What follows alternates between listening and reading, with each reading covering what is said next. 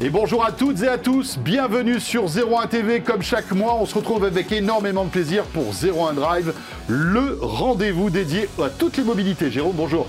Salut François, bonjour à tous. Voici le sommaire. Aujourd'hui, nous allons parler tout d'abord eh du véhicule électrique le moins cher du marché. Vous ne pourrez plus dire que l'électrique est inaccessible. Voici la Dacia Spring. Dimitri Charitsis nous dira tout.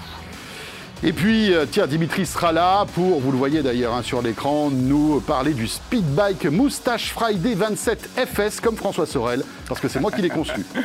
La voiture autonome, François, ce n'est plus un rêve. En tout cas, il y a des navettes autonomes et elles vont prendre encore plus de liberté dans Paris. Je te vois bien à l'intérieur, Jérôme. Et puis tiens, là, moi, je me vois à l'intérieur Ah de là ça. là. Le taxi volant sur l'eau, le fameux Sea Bubble. Ça fait quelques années qu'on en parle. On en est où? Tiens, on aura son fondateur tout à l'heure. Enfin, pour les possesseurs de véhicules électriques, le casse-tête de la recharge peut être simplifié grâce à l'application et à la carte de recharge ChargeMap. Eh bien voilà, Voilà. écoutez, ça si c'est pas un sommaire qui dépasse les bornes, j'y ne comprends plus bien. rien. Merci d'être là, c'est parti pour 01 Drive.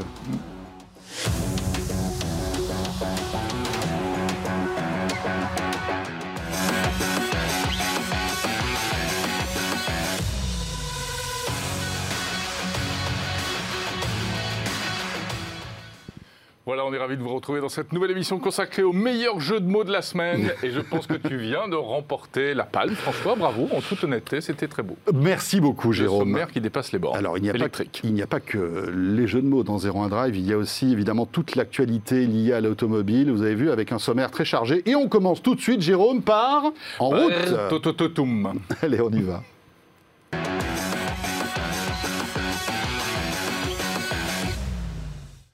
Et oui, avant de parler de cette voiture électrique à moins de 15 000 euros tout à l'heure, en route, c'est l'actu de la semaine. L'actu de la semaine, c'est du côté d'un certain constructeur américain qui s'appelle Tesla que ça se passe, François? Et oui, alors euh, Tesla, vous le savez, qui euh, appartient à un certain Elon Musk. hein. Elon Musk qui euh, a énormément de projets, euh, au-delà des projets, des activités. hein. L'espace, la route, ça a été quand même le créateur de PayPal, hein. il ne faut pas C'est l'oublier. vrai, dans une autre vie. Dans oui. une autre vie, en effet. Bref, euh, Elon Musk est euh, sur tous les fronts. Et d'ailleurs, il a été euh, comment Sacré. dire, sacré, Sacré, intronisé euh. Techno King, Jérôme. Techno King, voilà. Alors qu'est-ce que c'est que Techno King C'est un titre qui vient d'être attribué à Elon Musk par son entreprise. Alors. Ce qui est amusant, c'est que c'est un titre honorifique, euh, c'est même un peu ironique, mais néanmoins très officiel, puisqu'il il y a eu une communication officielle de la part de Tesla, et cela figurera désormais euh, dans son titre. Il y a un autre titre euh, un peu marrant, comme ça, Quand on le voit danser, on se dit que c'est hein, pas le roi de la techno. Quand Non, même, c'est hein. pas le roi de la techno. Ah euh. oui, oui. c'est dingue hein, quand même ce gars-là. hein. Bah est, euh, On- bah, on ne voit pas trop de, fabriques de, PDG de boîtes euh, automobiles Oui, européennes danser comme ça. danser ouais. comme ça, Ouais. hein. Je sais pas si je verrais le patron de Renault ou de Peugeot danser Non. comme ça et faire tomber la, tomber la veste. Bon, enfin bref. Exactement. Ou alors les, les vidéos sont euh, interdites en général, Enfin, quand, voilà. quand elles existent. Donc, euh, Elon Musk qui a été sacré, tu disais, Techno King. Techno King. Alors bon, euh, voilà, ça fait partie un petit peu de la communication Ouais, parfois bah, com- complètement farfelue de, de- de Tesla. Mais malgré tout, derrière cette communication farfelue se cache eh bien l'un des constructeurs les plus innovants au monde, hein, Jérôme. hein. Exactement, et c'est ça qui veut être mis en avant euh, très clairement. Ça fait partie, tu l'as dit, de, euh, de la com, c'est le storytelling de la marque Tesla qui continue. Et alors, il y a un autre titre assez amusant qui a été décerné également chez Tesla. Euh, c'est le Master of Coin, le maître des sous. Et non pas le Master of Bitcoin. Même Eh, si alors, on le sait, justement, pas loin. pas loin. hein. Eh ben oui, exactement. Parce que vous le savez, Tesla est très intéressé par, les- par le Bitcoin. Elon Musk est très intéressé par le Bitcoin. Il a investi un milliard et demi de dollars euh, de- dans les fonds de Tesla en Bitcoin. Et il a déjà gagné, euh, je crois, un milliard en fait, simplement en spéculant. Bah oui, bien sûr, parce que le, le Bitcoin est encore monté. Moi Eh aussi, oui. j'ai fait dans les 500 millions, je crois, récemment. C'est bien.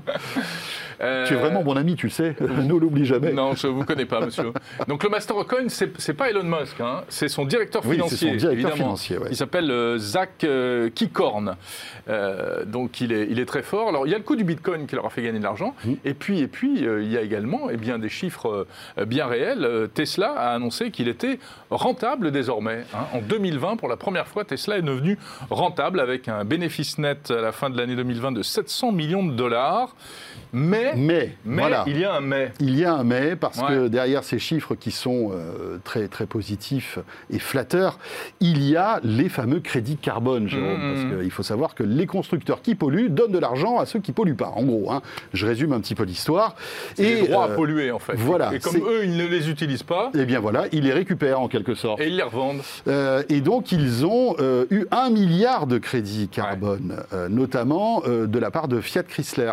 Ce qui fait que ça peut peut-être et sans doute aussi fausser ces résultats, hein, parce que évidemment, cet argent rentre dans la caisse euh, de Tesla. Ils ont fait 700 millions euh, de bénéfices, mais ils ont reçu un milliard. Donc, ce qui fait que quand on enlève tout ça, bah, c'est c'est pas au top au top. Bah. C'est-à-dire que tout ne repose pas sur la vente de véhicules qui, malgré tout, se portent bien. Bien sûr, bien sûr. euh, voilà. Et puis euh, voilà, rappelons que Tesla est parti quand même de rien et aujourd'hui, euh, voilà, s'est lancé dans l'industrie automobile Ouais. avec, avec bonheur. Bon, on va pas faire une émission spéciale Tesla, Non. mais il y a encore un petit mot. On pourrait, euh, hein, cela dit, avec c'est toutes les vrai. actus qu'il y a. Il y a encore une petite news concernant Tesla, avec encore une personnalité qui fait parler d'elle.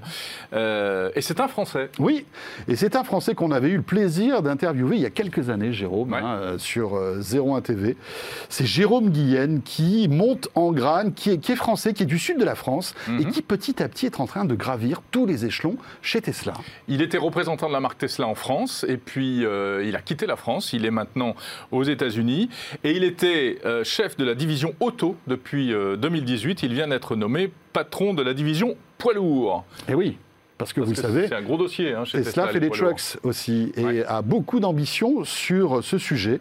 Euh, et à noter que les, les- les- ces, ces camions hein, Tesla qui ont des batteries énormes, une puissance phénoménale, mais qui ne polluent pas, parce que Mm. vous savez que l'un l'un des gros problèmes en fait du, du transport de lourd aujourd'hui, eh bien c'est la pollution.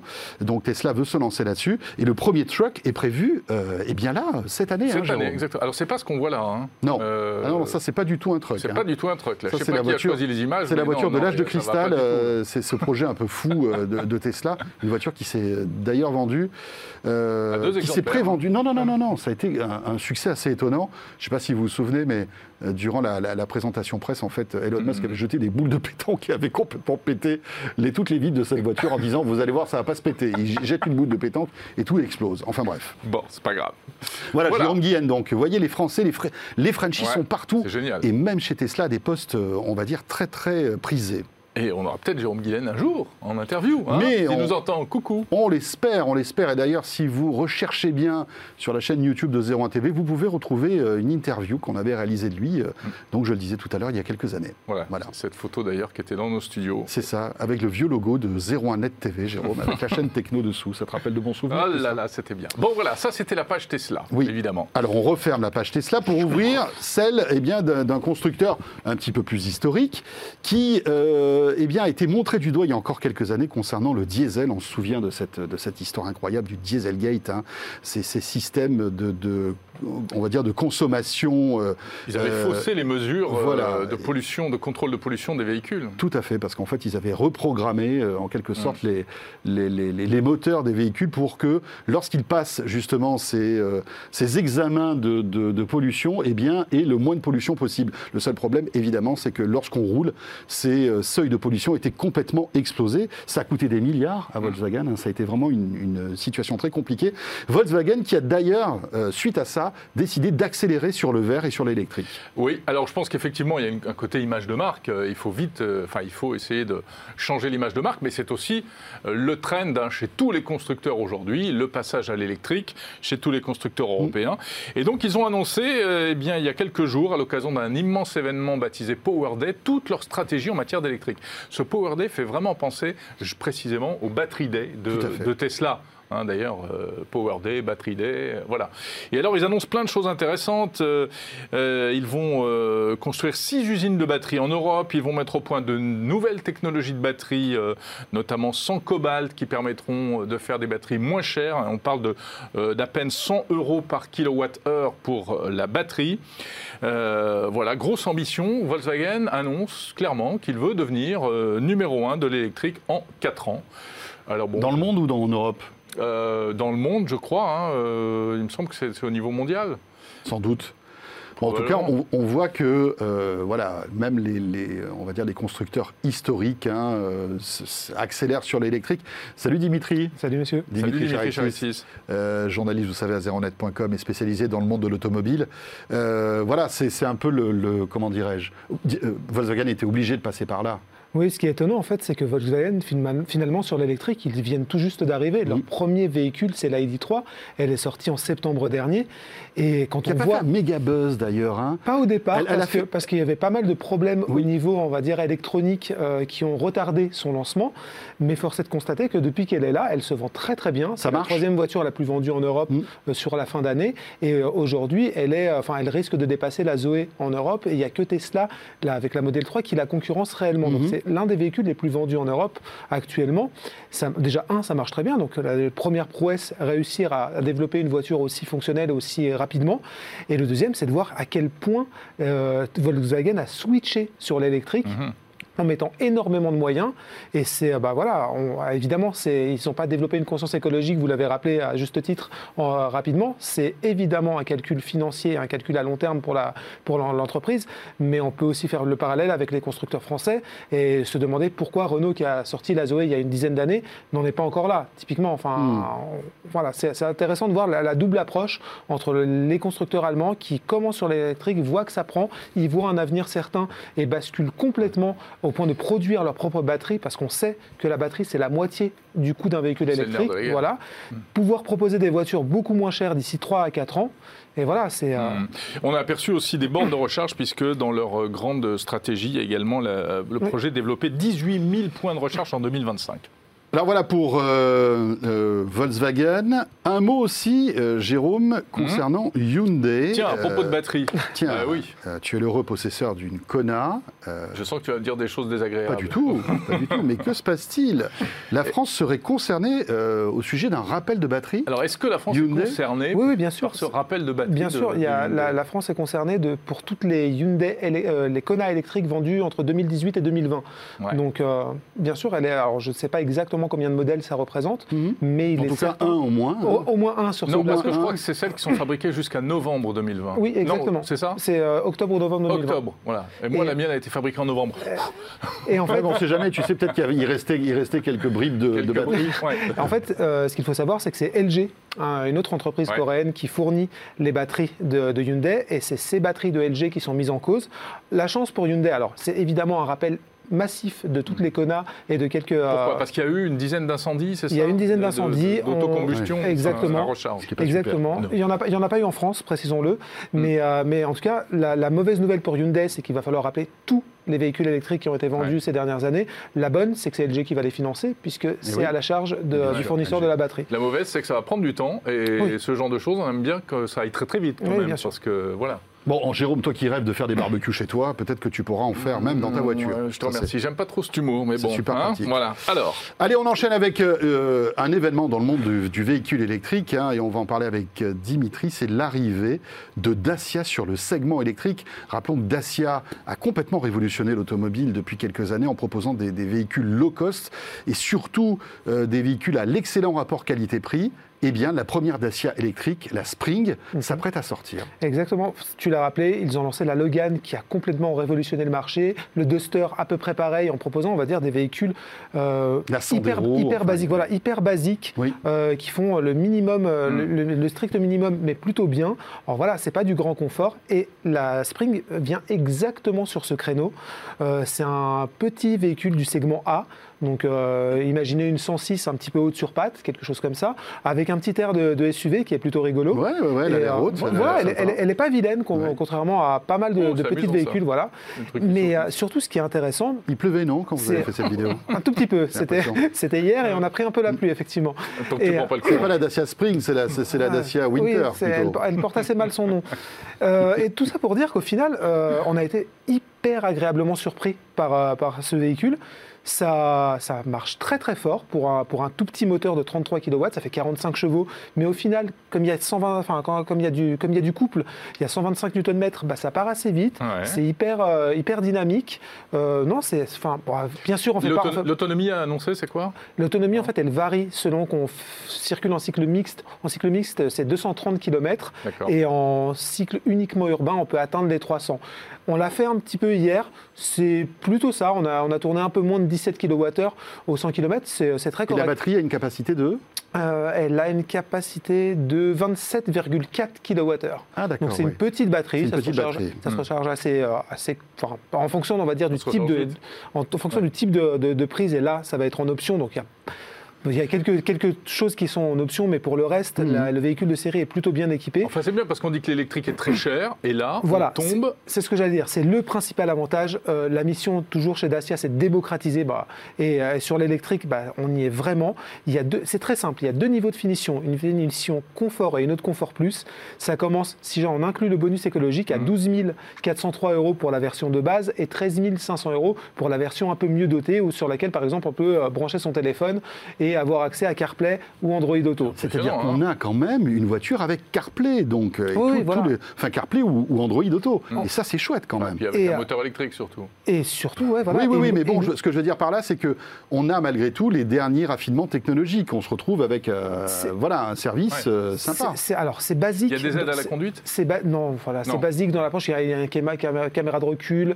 euh, ah, voilà, il n'y a pas, il y a pas d'un assistant de maintien dans la voie. y pas- on, est, on est sur du low cost malgré Voilà, tout. A pas un affichage tête haute. Mm. Ça reste, ça reste du low cost. Même dans la- dans l'intérieur, l'habitacle, c'est du plastique un peu dur. Enfin, c'est pas une voiture ultra confortable, mais encore une fois, Mm. pour des petits trajets quotidiens, c'est euh, c'est vraiment pas mal. Super. Voilà. Et elle arrive quand cette Dacia Spring? Elle arrive à l'automne justement. à l'automne. Alors les autres. Il fait les tests en hiver, elle arrive à l'automne, Ouais, elle s'appelle pour une Dacia. Spring. L'ouverture des précommandes, c'est le 20 mars et, euh, et les livraisons commencent en octobre. Parfait. Merci Dimitri. Alors, il y a encore une autre voiture dont on doit Oui. parler là, vite vite, avant que... Oui, et puis après Dacia, on passe à Audi. Nous, on Oui. est comme ça. Bah, Mais là voilà, aussi.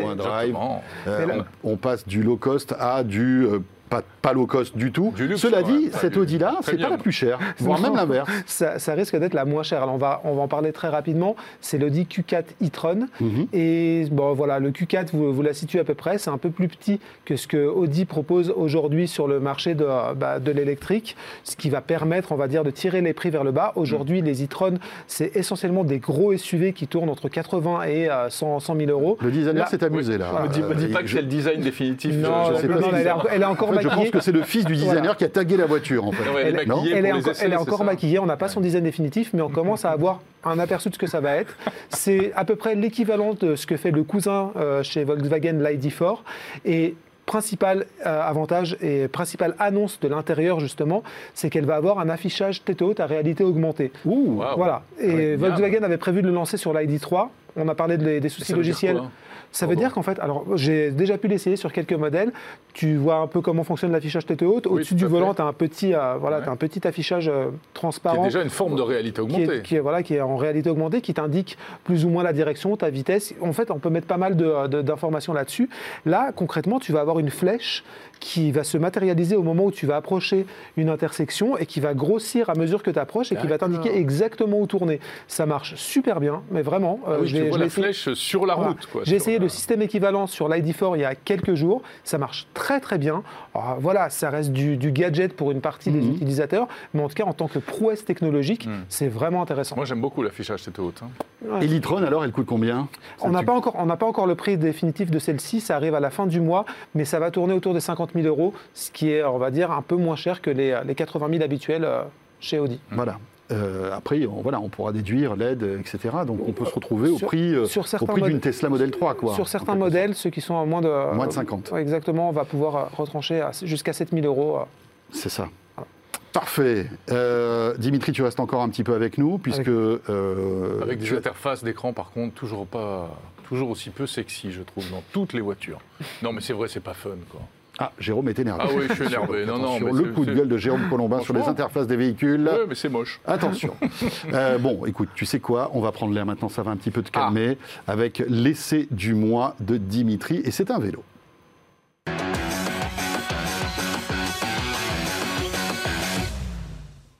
Mais quel vélo Et oui, Attention, le moustache. je ne sais pas si on peut encore appeler ça un vélo. Non, C'est toute la question. non, justement, on va pas pouvoir appeler ça un vélo, messieurs, parce que c'en est pas un, tout simplement, c'est un speed bike. Le Moustache Friday 27 FS. Exactement, et c'est le euh, second speed bike de chez Moustache. Donc, juste très rapidement, pour vous situer ce qu'est un speed bike par rapport à un VAE classique, bah c'est, enfin, techniquement, le speed bike rentre dans la catégorie des cyclomoteurs, donc il faut davantage rapprocher ça d'un scooter que d'un vélo électrique, et ça a bah, quelques contraintes, et pas des moindres.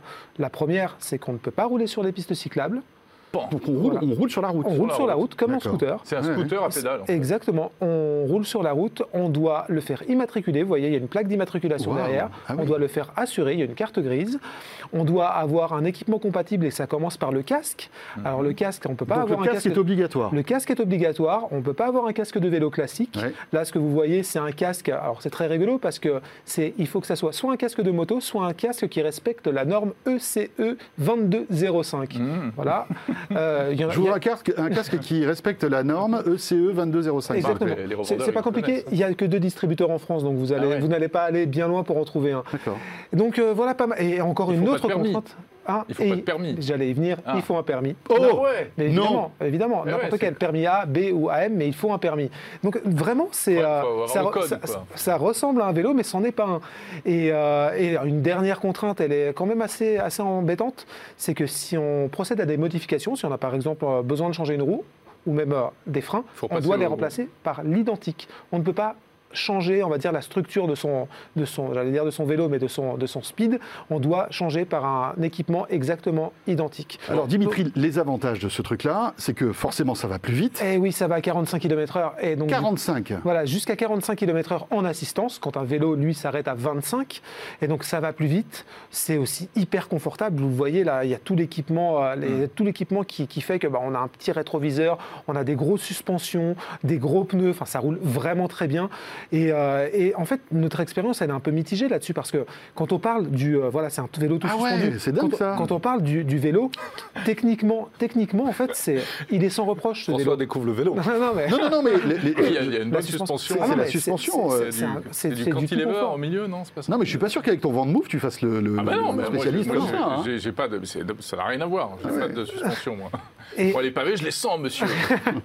Non, mais voilà, en fait, il y a une, une espèce de dichotomie entre l'avantage que représente ce Hmm. mode de transport, c'est génial, ça va vite, on, on s'amuse, on est hyper confort dessus, et Mais la complexité, la contrainte à l'utiliser. Et je vous parlais des contraintes techniques et législatives, mais il y a aussi le fait que sur route, personne aujourd'hui ne sait ce qu'est un speed bike. Les gens ne comprennent pas pourquoi vous ne roulez pas sur les pistes Bien sûr, cyclables. donc on se fait engueuler à tous les- à on tous se les de rue. insulter toutes les 5 minutes, c'est un enfer. Ah, Et, euh, On peut même se faire arrêter par les policiers. Mais monsieur, qu'est-ce que vous faites ici Eh ben, Mais attendez, j'ai le droit. Non, non, non. Eh ben, figu- Figurez-vous, petite anecdote, euh, il y a des essais qui sont euh, réalisés, alors ça m'a été rapporté, c'est pas moi qui l'ai vécu, mais la veille de mon essai, l'autre équipe de journalistes qui le testait a eu justement affaire à des policiers qui se sont, euh, bah, ils les ont croisés sur un Ouais. rond-point et les policiers leur ont fait euh, très joli le vélo, mais pourquoi il est immatriculé Donc euh, voilà, on peut, on va dire, dédouaner un petit peu les, les automobilistes qui, euh, qui, qui, euh, qui ne comprennent pas le speed bike quand on sait que ceux qui sont chargés d'appliquer la loi ne le connaissent pas non plus. Hmm. Donc voilà. Voilà, Encore une Et fois, alors, un si je vé- dois acheter un speed bike, celui-là, par rapport aux autres, il est, il se situe bah, c'est ce que j'allais dire, très très peu point de, points faibles. On a un tout petit regret sur les freins qui pourraient être un peu plus mordants, mais pour le reste, c'est quasi sans faute. Euh, c'est cher, Euh, je- je- je- j'allais y venir. Ça coûte entre 6300 euros pour la version, on va dire, avec une seule batterie, et 7200 euros avec la version dual batterie. Encore une fois, c'est euh, un, c'est un produit un peu hybride, pas assez connu euh, Mm. pour, pour que ça Mm. soit un plaisir de- de- d'en faire, mais la réalisation du 27, du Fr- Friday 27 FS, elle est impeccable. Oui. Et euh, Très bonne marque, l'équipement, Moustache. voilà, et l'équipement, il est ultra haut de gamme. On a euh, le meilleur moteur disponible aujourd'hui sur le marché, un afficheur qui est là aussi ce qui se fait de mieux avec du Bosch euh, Nion. Enfin, vraiment, c'est euh, Mm. c'est impeccable d'un point de vue, on va dire, euh, réalisation. Malheureusement, la pratique est trop trop complexe. Eh oui, Très bien. ça, ça va bien changer, ça va changer. Le Speed Bike Ouais. Moustache Friday 27 FS. Merci, beaucoup, Dimitri. Dimitri. Merci. Nous allons passer, François, à notre séquence invité maintenant. Tout à fait. Et alors c'est chargé, on a trois invités Oui. pour trois sujets passionnants. Tout à l'heure, l'inventeur du Sea Bubble, ce petit taxi euh, volant au-dessus de l'eau. Mais tout de suite, on va parler de navettes autonomes. Ça arrive.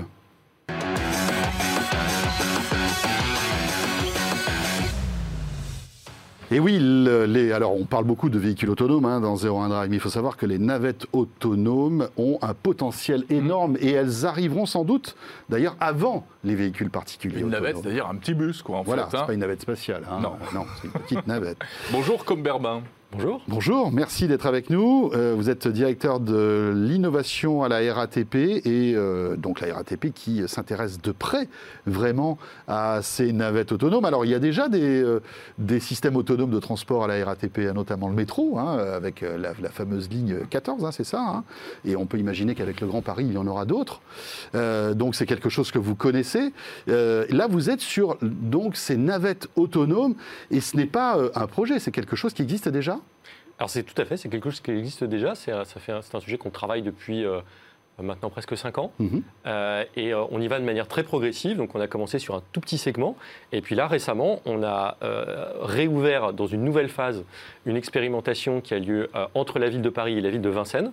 euh, et avec une nouvelle ambition, puisque euh, là, c'est la première fois où on euh, fait passer les véhicules autonomes dans la zone dense, au milieu de la circulation, avec les voitures, les piétons, les, euh, les, les vélos. On a même une partie du parcours avec une piste cyclable à contresens. Ah ouais. Et tout l'enjeu de l'autonomie, et c'est un peu la différence par rapport au métro automatique, c'est de gérer justement toutes ces interactions avec les utilisateurs. Le métro automatique, vous êtes dans un, Il y a un rail. il y a un rail, et puis surtout vous êtes dans un environnement qui est fermé. Tout à fait. tout l'enjeu des portes palières. Après, il faut s'arrêter au bon moment et repartir au bon moment. Voilà. Mais vous n'avez pas d'interaction avec Mm. les utilisateurs externes. Là, la difficulté de l'autonomie, c'est bien ça, c'est cette multiplicité d'interactions, que des, des cas possibles et inimaginables, vous en avez des centaines. Euh, c'est de gérer tous ces cas-là, et, et c'est ça qu'on teste aujourd'hui à Vincennes, et qu'on va continuer à tester sur d'autres expérimentations dans les mois à venir. Voilà, donc ça existait, la ligne existait, mais elle était en site propre, et là, maintenant, vous vous jetez dans le grand bain. Alors, comment ça se passe? Vous avez tué combien de pi- piétons euh, Alors, on a tué personne, ça se passe très bien. Ça, c'est une bonne Euh, nouvelle. et, Quoi. et on a même, euh, on a même, euh, on a même, euh, Vous avez même sauvé des gens. ah, Non, non, mais on a un exagérer. succès d'affluence puisque le, le week-end dernier, euh, les, les gens faisaient la queue pour monter dans les navettes. C'est top, ça. Alors, attendez, expliquez-nous. Quel est le parcours que cette petite navette fait euh, et comment ça se passe, en fait? Donc, on rentre dans la navette, on s'installe. C'est ça. Il n'y a pas de chauffeur Alors, il n'y a pas de chauffeur. Par contre, il y a un opérateur de sécurité qui surveille. qui surveille, Un qui vérifie- superviseur. un superviseur qui vérifie que tout se passe bien et qui est capable de gérer les situations imprévues auxquelles la navette euh, peut faire face et auxquelles elle n'est- pas encore capable de gérer tout seul. Il peut prendre la main. Il peut prendre la main. Il peut piloter à distance la navette. Alors, il pilote pas à distance. Il peut va- l'arrêter. Il, il- il peut l'arrêter. Ça, évidemment, il y a un gros bouton rouge de sécurité si jamais il y a un problème. Et puis, il a une capacité à reprendre ce qu'on appelle la main en manuel et donc à, à- à replacer, à, à détourner la navette localement. Par exemple, euh, un exemple très concret, l'autre jour, il y a eu un véhicule en panne sur le parcours de la navette. Pas la navette, euh, une voiture qui Oui, était là, bien sûr. en panne. Oui. Oui. Et Voilà. là, les véhicules autonomes, en général, ils ne savent pas quoi faire. Ils ne savent pas quoi faire. Là, Et il donc- réfléchit, il se gratte la tête. Voilà, que je exactement. Alors, Et donc, c'est là à Las où Vegas, le- on est resté euh, 15 minutes derrière une voiture qui bougeait plus. Quoi. Voilà, et donc c'est là où l'opérateur de sécurité, bah, il peut reprendre la main, faire le contournement de la, Ouais. la navette, remettre la navette sur sa trajectoire et, et repartir. Et, et Ça, la navette ne sait pas le faire toute seule encore aujourd'hui. Ça dépend des navettes, ça dépend des constructeurs. C'est un des sujets, euh, comme je vous disais, c'est le, le sujet, c'est de réussir à gérer toutes les situations possibles Mhm. et inimaginables. Mhm. Et donc en fait, l'intérêt des expérimentations, c'est aussi d'identifier toutes ces choses-là et de se dire, ok, comment on va traiter ça demain, parce qu'on en a besoin pour, pour rouler. Ouais, Tant que les véhicules ne sont pas communicants entre eux pour faire passer le message, euh, c'est peut-être pas évident. Oui, et puis, euh, alors, la communication intervéhicule, elle permet de résoudre un certain nombre de choses. Mhm. Euh, c'est aussi vrai avec l'infrastructure. Par exemple, à Vincennes, on a des feux communicants. En fait, le feu et la navette s'échangent directement l'état du feu. Donc, la navette n'est pas obligée de regarder le feu pour savoir, connaître, savoir s'il est rouge ou pas. Elle sait, puisque le feu lui donne l'information, quel est l'état du feu. Elle lui donne même combien de temps il lui reste pour passer. Donc, combien de temps le feu va changer de va changer bien. d'état. Euh, voilà, donc il y a des choses qu'on arrive à faire comme ça, et puis il y a des choses qui ne sont pas encore faites. Toutes ces technologies-là sont des Mhm. technologies en maturation. Donc, les feux, les stops, les céder le passage, les piétons, euh, ça gère tout, en fait. Ça gère de plus en plus de choses. plus en plus et, de et à chaque fois qu'on on étend nos expérimentations, Mhm. on se met dans des situations de plus en plus complexes pour être capable de gérer de plus en plus de choses. Donc typiquement, là, une des prochaines expérimentations qu'on va faire, c'est dans Paris Centre. Euh, alors là, c'est encore plus le grand bain que ce qu'on fait à Vincennes. Oui, ça, Donc, entre les Paris, gares- le. D'Austerlitz, euh, de Gare de Lyon et de Gare de Bercy. Euh, voilà. Sur la route. Enfin, sur la rues, route, dans les rues. sur la route, dans les rues, euh, avec, euh, avec des bus, avec des voitures, avec, Avec des piétons, klaxons, avec des avec vélos, avec les taxis, Les taxis. avec les gens qui transportent leurs leur valises parce qu'ils changent de gare. Voilà. Et là, aussi 100% autonome. 100% autonome, euh, avec toujours un opérateur, de sécurité à bord. Alors, elle roule très lentement, malgré tout, cette euh, navette. Elle roule à 18 km/h, c'est ça? Oui. Bon, moi, en, vélo, je vous dépasse. Hein. Euh, est-ce que on, peut imaginer d'augmenter la vitesse au fur et à mesure? Alors, oui. Déjà, ce qui est bien, c'est qu'aujourd'hui, on nous dit en vélo, on me dépasse. Il y a trois ans, on nous disait je vais plus vite à pied. Donc, vous voyez qu'on progresse. c'est bien. Euh, voilà. Euh, aujourd'hui, bah, clairement, vous ne la suivez plus à pied. Enfin, moi, je, l'ai fait. Il faut, faut, commencer à courir bah, 18 km, il faut avoir 18 km/h, il faut avoir quand même une certaine forme physique. Voilà. Et ensuite, c'est aussi lié à euh, où est-ce qu'on est?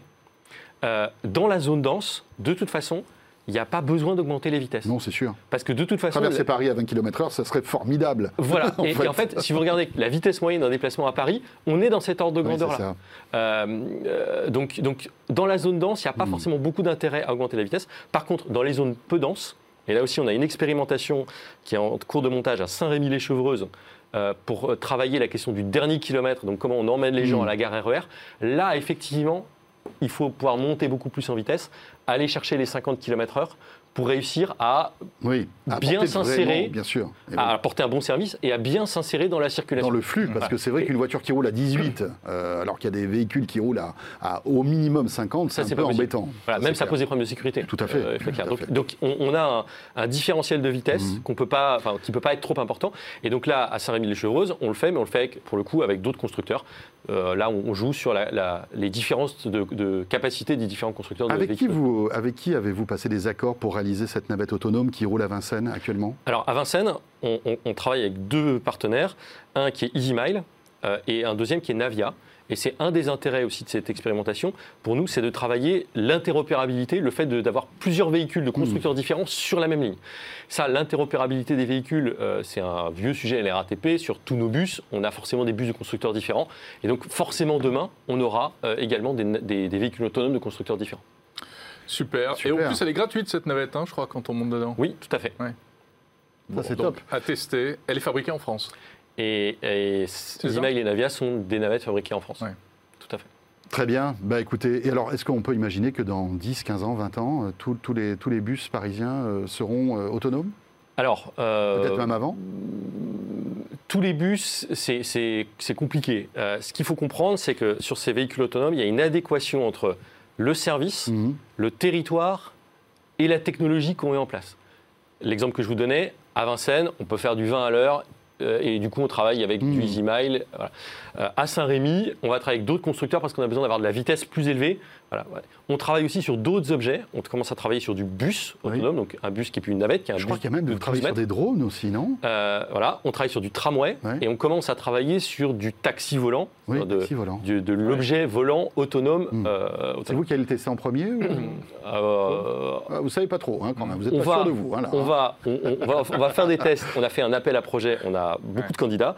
On doit faire des tests, des premiers tests cet été euh, sur, sur l'aérodrome de Pontoise. Objectif Jeux Olympiques objectif, démonstrateur pour les Jeux Olympiques. Jeux Olympiques, qui sera un peu la vitrine technologique de la France, j'imagine, et vous en ferez partie, et ça c'est top, avec aussi le projet du Grand Paris, mais ça qui est un autre, un autre débat passionnant aussi euh, et titanesque. Titanesque, tout à fait. Merci beaucoup, comme Berbin. Merci, d'être venu nous voir dans 01 Drive.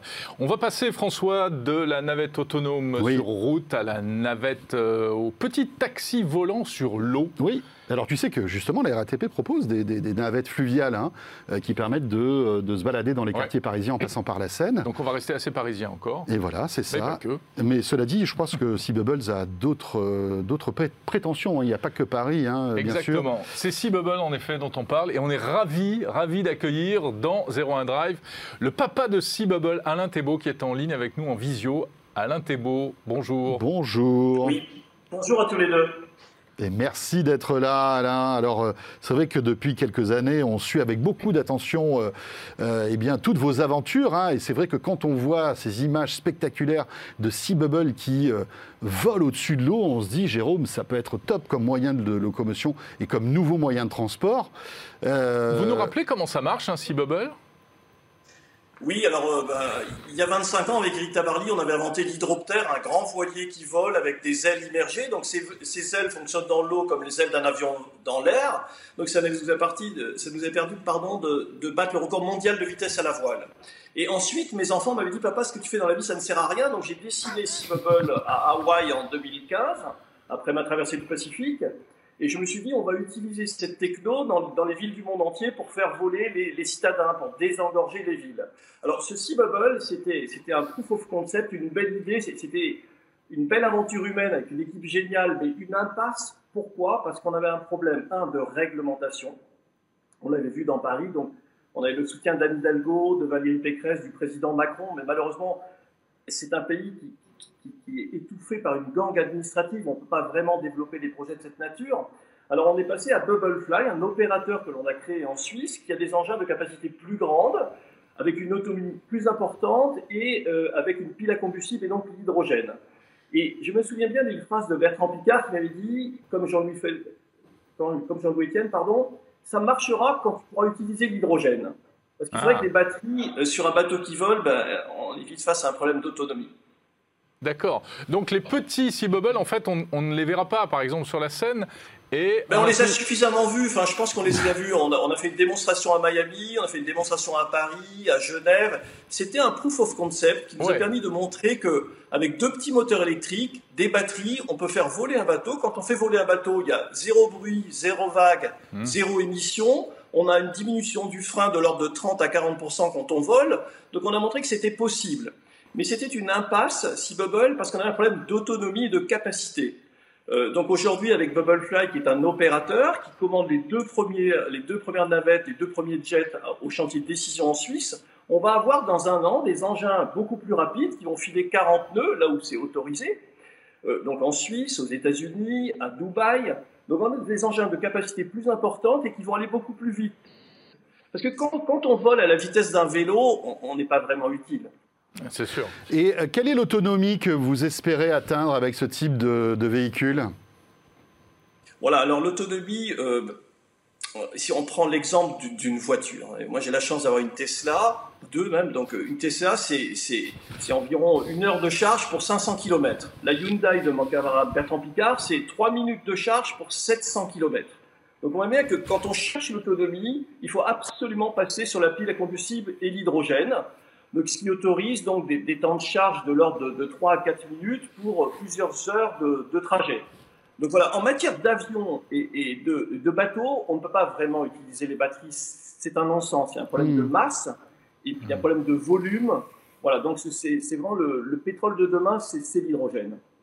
D'accord. Donc l'hydrogène, le pétrole de demain. Est-ce que vous attendez peut-être aussi des innovations majeures dans le, monde du stockage de l'énergie? On voit qu'on a des, des Frenchies qui sont excellents, qui arrivent à, doubler l'autonomie des batteries, à, maximiser la rapidité de charge, etc. Ça peut être aussi une, source de réflexion?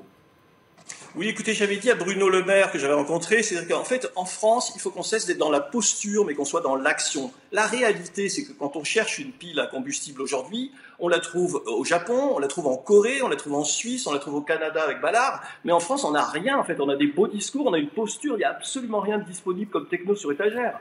Les, les Parisiens, les Marseillais, les gens de un service.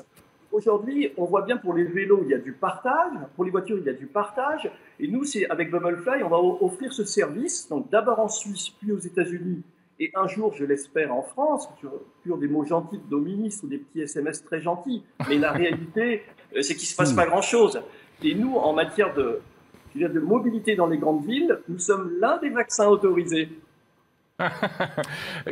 Combien, de, passagers possibles dans, le, futur euh, Bubblefly, dans la future navette? Voilà, alors sur le, sur, euh, le Bubble, on avait 4 passagers, c'était insuffisant. Aujourd'hui, pour Bubblefly, on a un jet qui va très très vite, enfin 40 nœuds, entre 6, 8 et 12 passagers. Puis on a déjà donc euh, une demande du maire de Miami sur un engin de 32 à 48 places.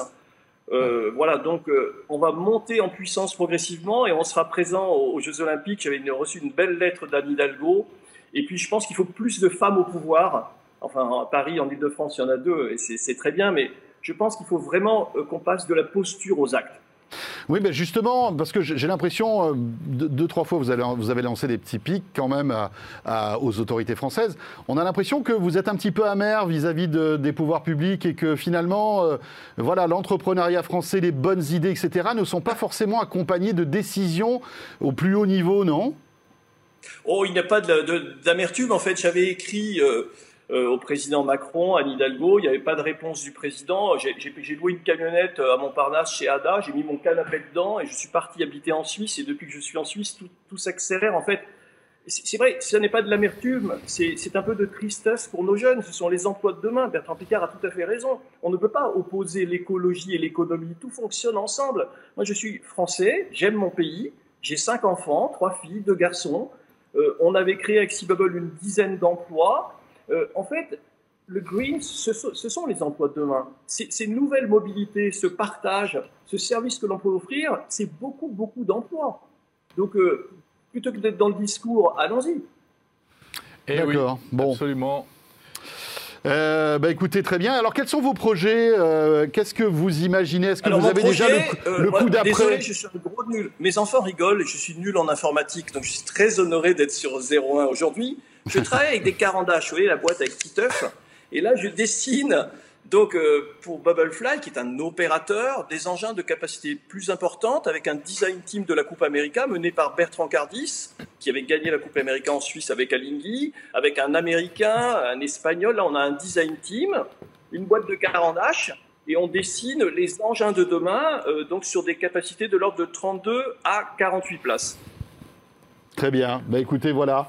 On espère que votre euh, terrain de jeu, l'eau, euh, pourra euh, accueillir tous vos magnifiques projets. Franchement, voilà. C'est très gentil parce que je me permets de conclure sur le fait que les grandes villes sont construites sur des fleuves, comme à Lyon, à Paris, sur des lacs comme à Zurich ou sur, sur des baies comme à San Francisco, à Miami. Donc les humains ont créé leur ville sur l'eau les, les, berges sont congestionnées, les routes sont congestionnées. Alors il y a certes les vélos, et merci à Hidalgo euh, pour Paris, mais la réalité c'est qu'on n'utilise pas nos cours d'eau. Or, ce sont des infrastructures existantes qui sont pas coûteuses. Quand je vois ces histoires de drones avec un gars dedans et ça coûte des millions, euh, il y a une autonomie qui est très faible, tout ça, tout ça, c'est pas du bullshit. Mais je veux dire, en fait, la réalité c'est que euh, on peut se projeter, avoir des rêves, et ça c'est bien pour tout le monde, et, notamment pour nos jeunes, mais la réalité c'est qu'on a des infrastructures extraordinaires, on ne les utilise pas. Regardez, il y a une péniche, ça doit être une péniche toutes les heures dans Paris, donc c'est pathétique. Hein. Donc la ville est belle, c'est un beau musée, mais les emplois de demain, donc ce sont ces nouvelles mobilités, et euh, je pense qu'il est temps d'accélérer. Très bien, merci beaucoup Alain Thébault. merci beaucoup Et, bravo pour votre, à bientôt à bord. Bravo pour votre enthousiasme et on espère que eh bien voilà, les plus hautes instances françaises vous écouteront pour faire avancer euh, tout cela. Ah, Merci beaucoup. Je ne suis pas sûr qu'ils soient très geeks, mais vous leur expliquerez. Écoutez, bah, ils, ont, ils, ont, ils, ont, la parole et ils, sont, euh, ils peuvent venir quand ils le veulent, hein, bien évidemment. Merci beaucoup Alain Thébault. Merci, à très bientôt. Merci à tous les deux. Au revoir. On va terminer, François, par. Euh, on va revenir sur la route, on va revenir, on va reparler un peu de, voitures électriques avec euh, une problématique qui euh, concerne très souvent les possesseurs de voitures électriques. Eh oui. C'est évidemment la question de la recharge, notamment la recharge quand on est en déplacement. on va voir ça avec notre invité de la société ChargeMap.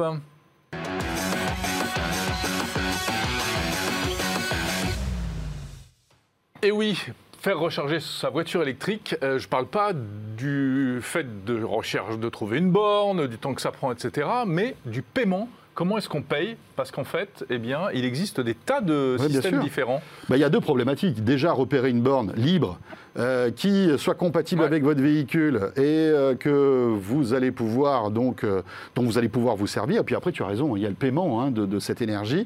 Parce qu'il y aurait un truc simple, ce serait qu'on puisse payer avec la carte bancaire, mais, ça, ce serait, trop facile. Non, ça serait trop simple. Ce serait trop simple. Et puis une carte bancaire, à quoi ça sert? Franchement, ou voir le téléphone mobile. vraiment des drôles d'idées, hein, ou avec une montre, tu vois, des trucs mais complètement fous, quoi. Alors heureusement, il existe des initiatives très intéressantes, et c'est le cas de ChargeMap, et on est ravi d'accueillir aussi par visio Johan Nussbaumer. Bonjour Johan.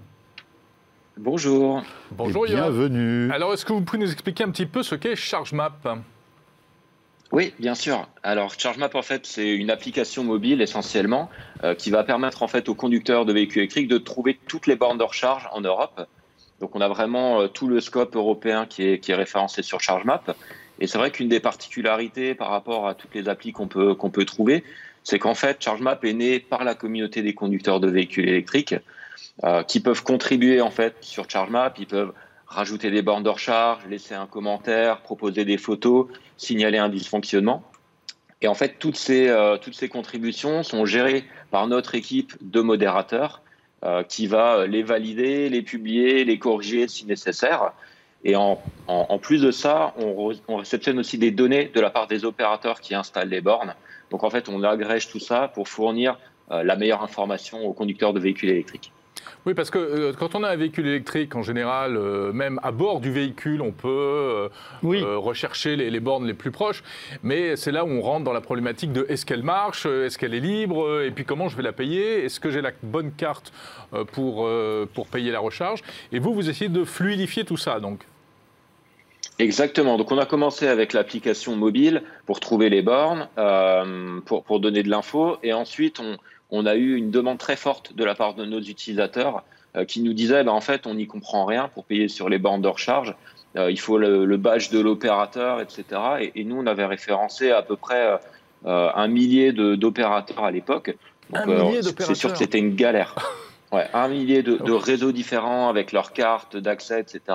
Et on s'est dit, mais c'est juste pas possible. Si on veut développer la mobilité électrique, il faut vraiment faire quelque chose. Et c'est à ce moment-là qu'est née l'idée en fait du, du Charge Pass. Euh, donc il y a un badge d'accès euh, universel qui permet de, de, payer en fait sur les réseaux de recharge partenaires euh, partout en Europe. Donc on a vraiment pris notre, notre, bâton de pèlerin et on est allé convaincre les, réseaux pour, euh, pour se connecter, pour accepter le, le Charge Pass et mettre en place aussi tout le service qu'il y a derrière donc la possibilité de faire du mmh. support quand vous appelez la hotline, qu'on puisse vous répondre si la borne est hors service, etc. Donc euh, il y a vraiment tout un service derrière cette petite carte en plastique. Euh, et, effectivement, on rend, un, on rend, un, vrai service au conducteur de véhicules électriques qui peut euh, n'avoir qu'une seule carte pour payer sur un maximum de bornes. Johan, comment en est-on arrivé là, si je puis me permettre? Comment se fait-il qu'on ait des dizaines et des dizaines d'opérateurs, euh, des dizaines de cartes euh, Alors, avec votre service, justement, vous, simplifiez tout ça, mais si on n'a pas votre carte Charge Map, est-ce que vous avez une petite idée? Pourquoi ce, ce, ce, service de la borne de recharge est-il autant éclaté? Alors, ben, en, fait, je pense que c'est un peu dû au déploiement des infrastructures de recharge. Souvent, on va avoir une ville, une collectivité ou même une entreprise qui déploie son réseau de bornes. Et elle, ce qu'elle veut, euh, c'est en fait faire connaître son initiative. Donc elle veut que les bornes portent son nom, elle veut que euh, le, le, badge d'accès soit son nom, etc. Et du coup, euh, chacun veut en fait mmh. exister sur ce, sur ce marché-là, sauf que du coup, c'est compliqué pour l'utilisateur. Et on en parlait tout à l'heure, il, il y, a à peu près 95% des bornes qui n'acceptent pas la carte bancaire. Euh, donc forcément, en fait, l'utilisateur, il se retrouve confronté à une myriade d'opérateurs et il est un peu perdu. C'est là tout le sens en fait de, de, notre boulot. Alors votre carte, elle permet de, euh, elle donne accès à combien d'opérateurs sur la, les dizaines qui existent? Euh, bah, en tout cas, tous les, tous les opérateurs principaux sont aujourd'hui connectés sur notre, euh, sur notre service et on donne accès à plus de 110 000 points de charge aujourd'hui à travers l'Europe. Euh, donc c'est considérable et vraiment les réseaux majeurs aujourd'hui sont connectés. Il nous reste quelques petits réseaux de, de, villes essentiellement à l'étranger qui, euh, qui, restent à connecter. Mais globalement, on, est, on a quand même une très bonne couverture aujourd'hui et certainement parmi l'une des meilleures en France. Johan, comment tout cela va, va évoluer à votre avis? Est-ce que, euh, je dirais, l'espoir de Jérôme et, et, le mien aussi de, de pouvoir payer euh, euh toutes les bornes avec simplement une carte bancaire en sans contact, comme on le fait quand on va acheter sa baguette de pain, c'est un espoir qui, est, qui va être douché ou est-ce qu'on va y arriver à votre avis? Alors, J'aurais deux éléments. Le premier, je pense que les bornes de recharge rapide, elles, vont accepter de plus en plus la carte bancaire. Pourquoi? Parce qu'il y a une rentabilité sur ces, sur ces stations. Euh, la charge est en généralement assez chère. Il y a de la rotation. Donc on peut imaginer quelques dizaines de charges par jour euh, sur, sur une borne. Et, du coup, en fait, euh, ça, ça, permet de rentabiliser l'investissement qui consiste à installer un lecteur de carte bancaire, euh, à avoir un abonnement avec le TPE, etc. Euh, donc ces bornes-là, elles vont accepter la carte bancaire de plus en plus. Euh, sur les bornes, on va dire les wallbox, celles qu'on peut retrouver euh, dans, les, dans les parkings souterrains, par exemple, qui rechargent euh, plus lentement, euh, sur lesquelles on va peut-être avoir une, maximum deux, voire trois charges, si c'est exceptionnel, mmh. tant dans la journée. ben elle, en fait, ce sera absolument pas rentable de mettre un, de mettre un lecteur de carte bancaire avec un abonnement, j'en sais rien, entre 15 et 30, 30 euros par mois. Pour le TPE. Bah, tout ça, c'est des coûts supplémentaires qui viennent enchérir en fait le coût du service. Et donc, il est beaucoup plus économique pour hmm. les opérateurs de fonctionner avec un système RFID. Donc ça, c'est, je dirais, le, court terme. Euh, ce, qui va, ce qui va arriver peut-être à, plus long terme, c'est en fait la recharge. Euh, quand on branche sa voiture, on, est, on, a, on a indiqué en fait dans le véhicule son identifiant et son mot de passe de chez ChargeMap ou d'un autre opérateur. Et en fait, à ce moment-là, ben, le paiement se fait de manière, euh, de, manière instantanée et il n'y a pas forcément de, carte bancaire à sortir ou mmh. autre. Euh, c'est un petit peu ce qu'on retrouve déjà avec Tesla sur les superchargeurs. Vous branchez la voiture, votre charge elle démarre, et puis vous êtes facturé euh, sans, sans avoir à sortir le moindre badge ou autre. Est-ce qu'on peut imaginer la, prochaine étape, c'est quoi? C'est est-ce qu'on peut imaginer euh, que vous deveniez un peu le Netflix de la borne de recharge avec un abonnement, par exemple mensuel, qui nous permettrait d'avoir, je ne sais pas moi, un quota d'heures de rechargement, un nombre de recharges? Peut, ça peut s'envisager, ça? C'est quelque chose qui peut s'envisager, mais qui en l'état est encore assez difficile parce qu'on a des tarifs qui sont tellement différents d'une borne de recharge à l'autre que les gens aujourd'hui, en tout cas c'est notre conviction, préfèrent payer le prix juste euh, de la recharge et choisir eux-mêmes euh, la borne sur laquelle ils veulent charger pour euh, faire des économies, etc., plutôt que de leur imposer en fait un modèle qui lisse tout et qui va rendre certaines charges hyper chères et d'autres ben, forcément moins chères que le prix, le prix de l'opérateur, ce qui pose d'autres problèmes. Donc je, pense que ce modèle-là, il est encore assez compliqué. Euh, une fois que le prix de marché euh, de la recharge aura émergé, les choses seront peut-être un peu différentes, effectivement. Très bien, bah écoutez, merci beaucoup. ChargeMap, donc l'appli euh, qui est un petit peu le Waze de la recharge pour véhicules électriques. Et puis la carte, combien elle coûte la carte? La carte, c'est 19,90 euros et ensuite, il n'y a pas d'abonnement. Est-ce qu'on reçoit le petit lapin que vous avez derrière vous quand on s'abonne? Ah non, pas encore. Ah. mais, on pourra certainement le gagner sur la page Facebook de, de ChargeMap. C'est votre mascotte, visiblement. C'est ça. Très bien. Euh, Jérôme, parce que depuis tout à l'heure, Jérôme me dit qu'est-ce qu'il est beau ce petit lapin, j'aimerais bien la voir, etc. Euh, merci beaucoup, Johan. Johan Nussbaumer, donc le CEO de ChargeMap. Franchement, c'est une appli indispensable à partir du moment où on a un véhicule. On est ravi que ce soit une appli française en plus. En plus, très bien. Et eh bien voilà, c'est avec toutes ces bonnes choses que se termine ce 01 Drive, Jérôme. Oui, écoutez, euh, on espère que ça vous a plu, on vous a gâté cette semaine, on se retrouve ce mois-ci. On se retrouvera bien sûr le mois prochain. N'hésitez N'hésitez pas, bien sûr, à vous abonner à nos chaînes, à liker, à envoyer des pouces, etc. C'est important, hein, malgré tout, si vous nous regardez euh, sur les réseaux. Et puis, n'oubliez pas le hashtag 01drive hein, sur Twitter si vous voulez réagir à cette émission. On lit tout ce qui passe, bien entendu. Portez-vous bien. On se retrouve le mois prochain sur 01TV. Salut à tous.